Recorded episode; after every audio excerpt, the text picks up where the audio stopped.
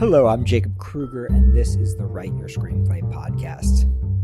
As many of you know, this has been one of the most exciting months in the history of Jacob Krueger Studio. We have recently signed a lease on a new location in New York City with an expected opening date of January 1st. We're going to have three brand new classrooms, eight one on one offices for our ProTrack mentorship program, space for our students to write and to gather. This is really the culmination of a dream that started about 10 years ago for me and my staff.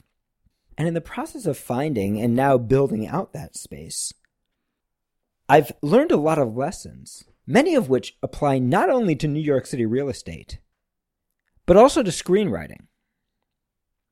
So, in this series of short podcasts, I'm going to be sharing some of the lessons that I learned and how they relate to screenwriting. Lesson number one finding the perfect space, like finding the perfect idea, have one thing in common neither of them actually exist. Over the past six months, I have probably looked at about 500 spaces all throughout New York City. And I'm not even going to talk here about the spaces that were obviously not a fit for my school. I want to talk about the ones that potentially were. Because the process of finding a space is a lot like that unenviable hunt for the perfect screenplay idea oftentimes in the process of searching, it feels like we're never going to find that right idea or we're never going to find that right space. And that's because spaces, like ideas, tend to fall into two categories. The first are the ones that look perfect when you first see them. They're in the right location, the right size, they're at the right price. And these are few and far between, but when you look at them, you get so excited only to realize once you get involved in the negotiation, just like once you get involved in the writing, that there are problems that you never anticipated. Crazy landlords, unexpected bidding wars, hidden prices, hidden costs, or clauses in the lease that you never would have expected when you first sat down to look at the space. The second category of spaces are the spaces that have obvious problems. And in New York, you can imagine what those problems are. They're either too expensive or they're in the wrong place. And the process of looking at space after space after space, trying to find the right combination of size and price and location, reminded me of a time in my own screenwriting career shortly after I'd finished the Matthew Shepard story. Now, the first draft of Matthew Shepard was without a doubt, at that point in my career, the best thing that I had ever written. And I remember setting the goal that this next project, whatever it was, had to be as good as, if not even better, than Matthew Shepard. And I remember going through a process of rejecting idea after idea after idea. It was one of the rare times in my life where I actually had writer's block. Because no matter how good the idea was, I could always see a problem. I could always see something getting in the way.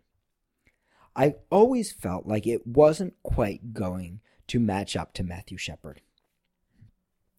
And if you're a writer, you've probably had this experience before as well. Feeling like no idea is good enough. Or embarking on an idea that feels perfect only to realize that there are problems underneath that you didn't anticipate and that you don't quite know how to handle. In the process of finding a space, ultimately I had to decide on what was really important to me. The things that I knew were vital. I needed a 10 year lease. I wanted a permanent home, a place that my students could call home for a long time, and a space big enough for us to grow into it over that 10 year period so that we could continue to add classes and programs to serve our students. And I knew I needed a convenient location. I knew I needed a space that was close to Penn Station, where students from New York City, Connecticut, Brooklyn, Long Island, New Jersey, the Bronx, Harlem, Queens could all easily reach it. And getting a space like that meant making some compromises. And you can probably imagine what those compromises were. Similarly, trying to find the perfect idea as a screenwriter. The idea that's going to be commercially viable with the obvious hook, emotionally moving, connected, exciting and fun to write, fitting with your talent, castable, working with what's happening in the market right now, and adaptable for things that are going to be happening in the future. These projects just don't exist. So, how do you pick the right project to write? Well, the first step is just like I needed to find criteria for my school, you need to find some criteria for your ideas. Rather than looking for that perfect idea, that be all and end all idea, as if this was the only screenplay you were ever going to write, you want to set some criteria for yourself about what kind of idea is going to serve you right now. It might be an idea that grows a certain skill in you. For example, if you look at the work of Darren Aronofsky, in the early movies in his career, Darren Aronofsky consistently shot for the clouds, writing incredibly complicated script with multiple layers of complexity.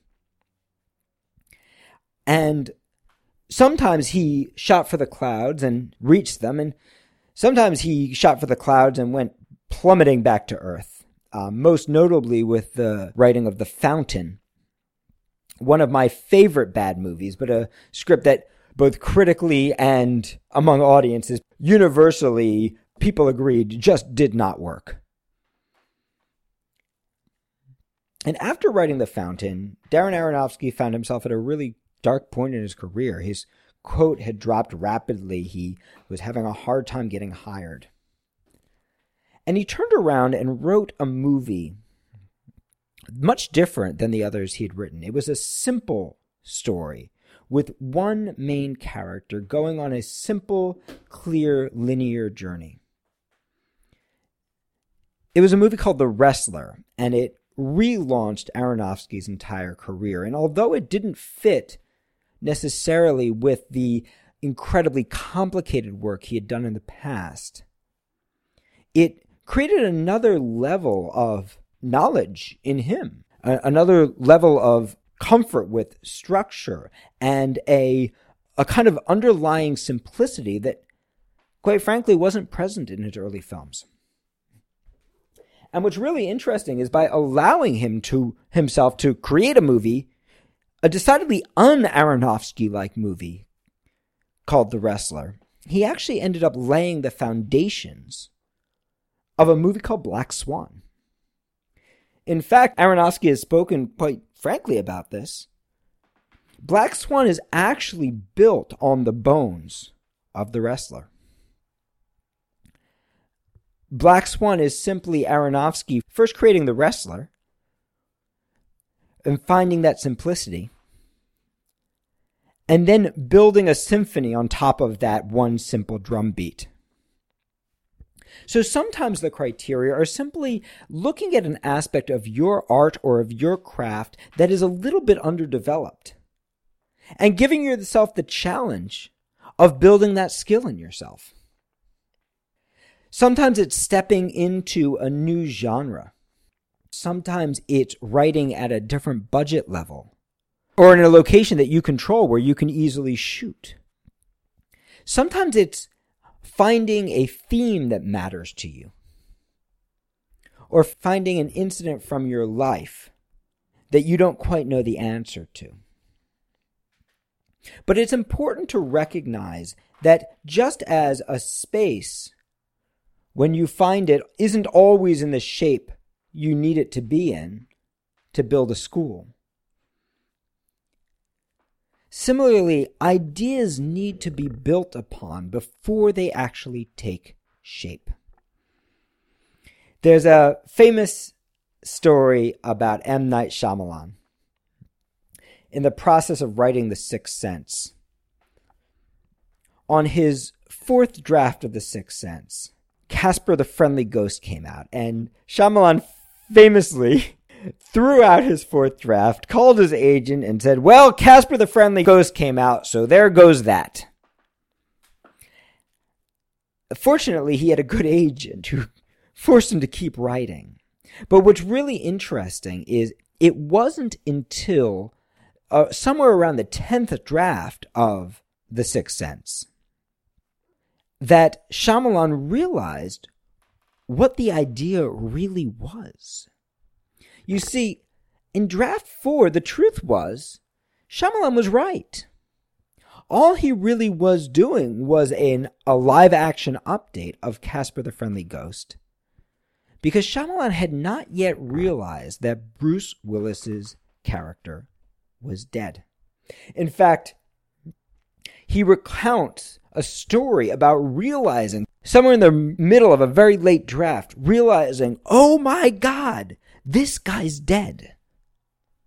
And note the wording there. He didn't say, oh my God, I could make this guy dead. He didn't say, oh my God, my screenwriting teacher said I should make this guy dead. It was the process of writing, the process of building that allowed him to realize, oh my God, this guy's dead. Oftentimes, our ideas start out like little babies, not like the fully polished adult screenplays that we dream of writing.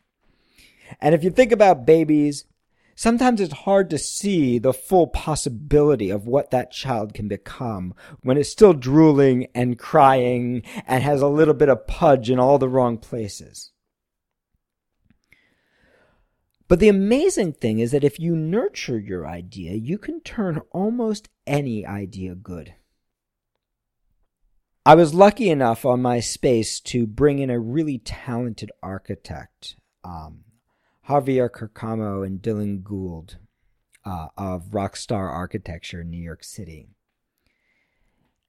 And what Javier and Dylan showed me was how a space that I saw as a little bit rough and a little bit raw could be transformed into the space that I needed for my students. How some of the weaknesses of the space that I perceived could be transformed into strengths.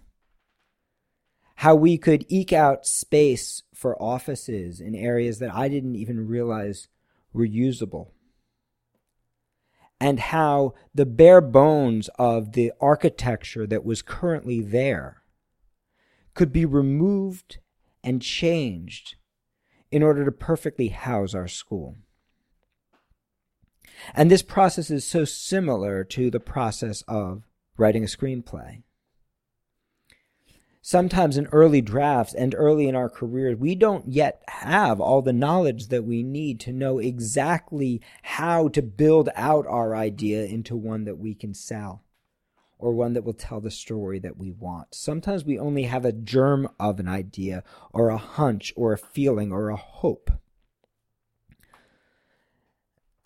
But when in doubt, there's a simple way to make a decision about which idea to pursue. And that's to go with your gut. In general, if you don't know what idea to write, write the idea that you're desperate to write, or write the idea that scares you the most. Write an idea that creates an emotional reaction in you, and it is certain to take you somewhere interesting. The important thing is to choose an idea don't make the mistake that I made after writing the Matthew Shepard story and spend six months looking for the perfect one because it's not going to come. But the important thing is to choose an idea. The hardest part of writing is not writing.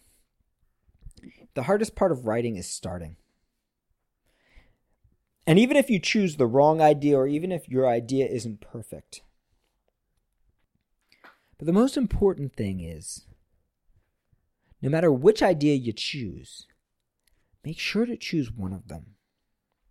Because the hardest part about writing is not writing. The hardest part about writing is starting.